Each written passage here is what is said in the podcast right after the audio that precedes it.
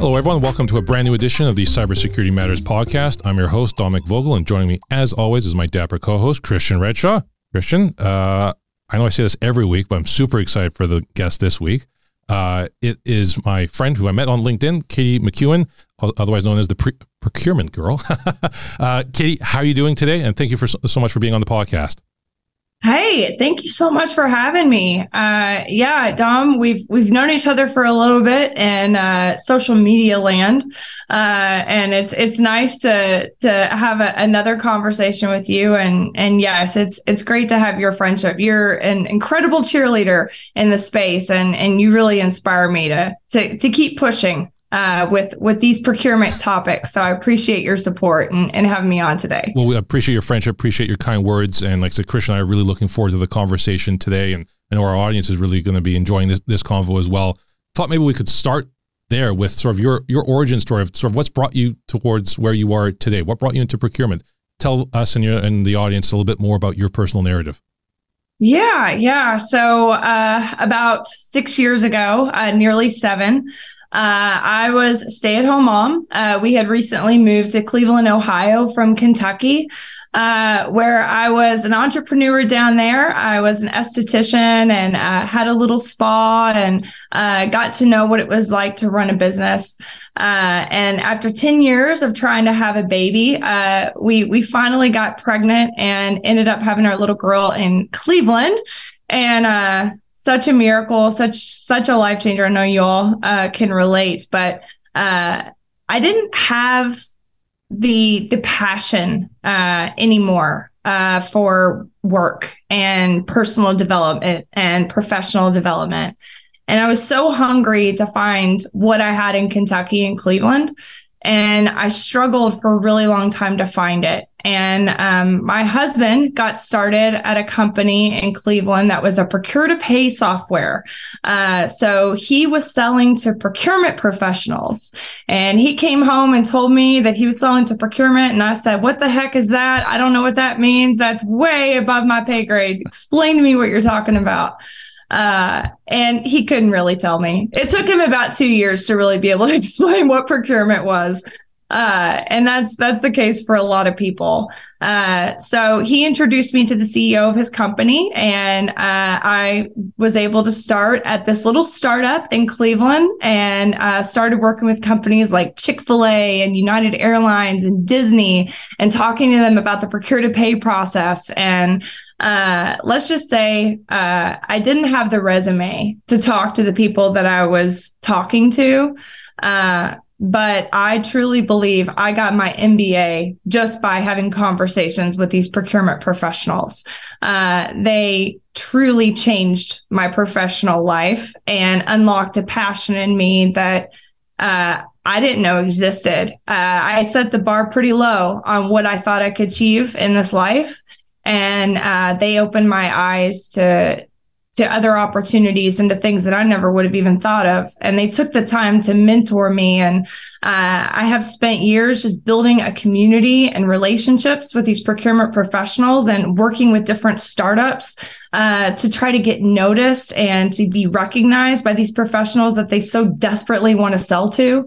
And, uh, and yeah, that's where I am today. And, uh, it's, uh, I love procurement. I love this community. I love people uh, my faith is really important to me, and that's the bedrock of my journey. And uh, yeah, I just want to share the joy of of procurement and, and of love and of joy and all the good stuff in life with with everyone I come across, and continue to build that in this community. That's that's my why.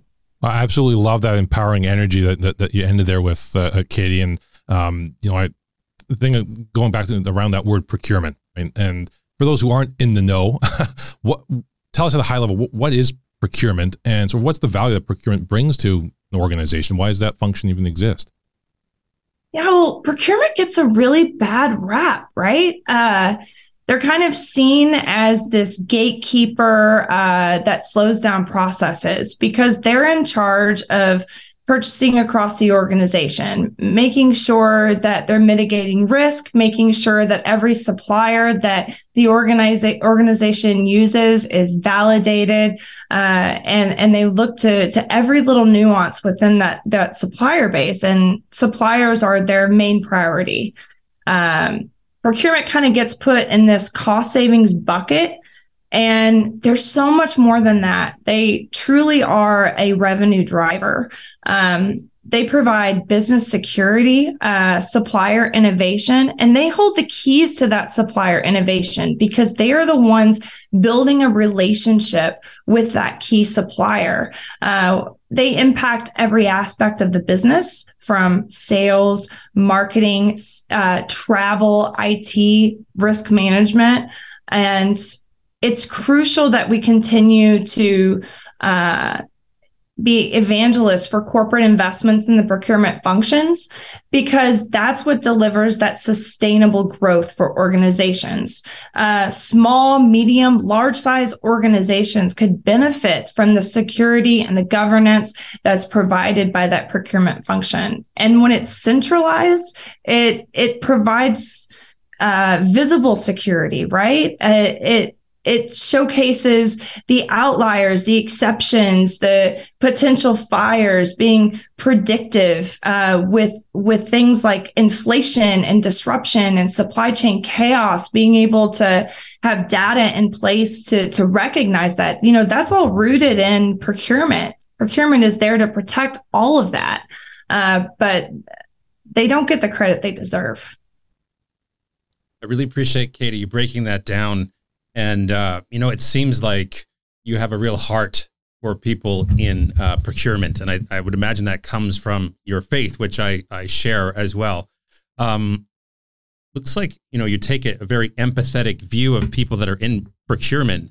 Um, would you say that they're maybe undervalued, underappreciated, overworked, um, you know, suffering some some burdens on an ongoing basis? Like what what is it about that field and and the position that people in procurement are in that that grips you?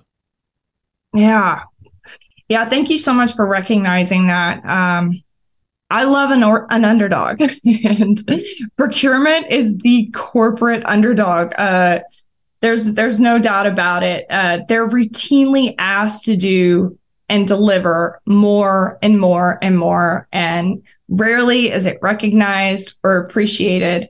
Uh, and I do, I, I am an advocate uh, for those who uh, don't get the respect that they deserve. Uh, and that that's definitely procurement. They uh, have this sort of nickname of being the redheaded stepchild of the organization, right? I mean, it's uh but they're Batman, man. they're they're Batman. Like they're flying in before anybody in the organization knows that there's a disaster coming. They're resolving the disaster and they're out of there. And they're not standing there waiting for a pat on the back or a news report on how awesome the CPO is. Like they're gone. They're out of there. They just do the work that needs to get be done and they roll up their sleeves. Uh, and honestly, that's why you see a lot of military people in procurement. Uh, it's it's that servant mentality of uh, doing what needs to be done and being able to balance, you know, uh, leadership, but also risk management and you know growing a business and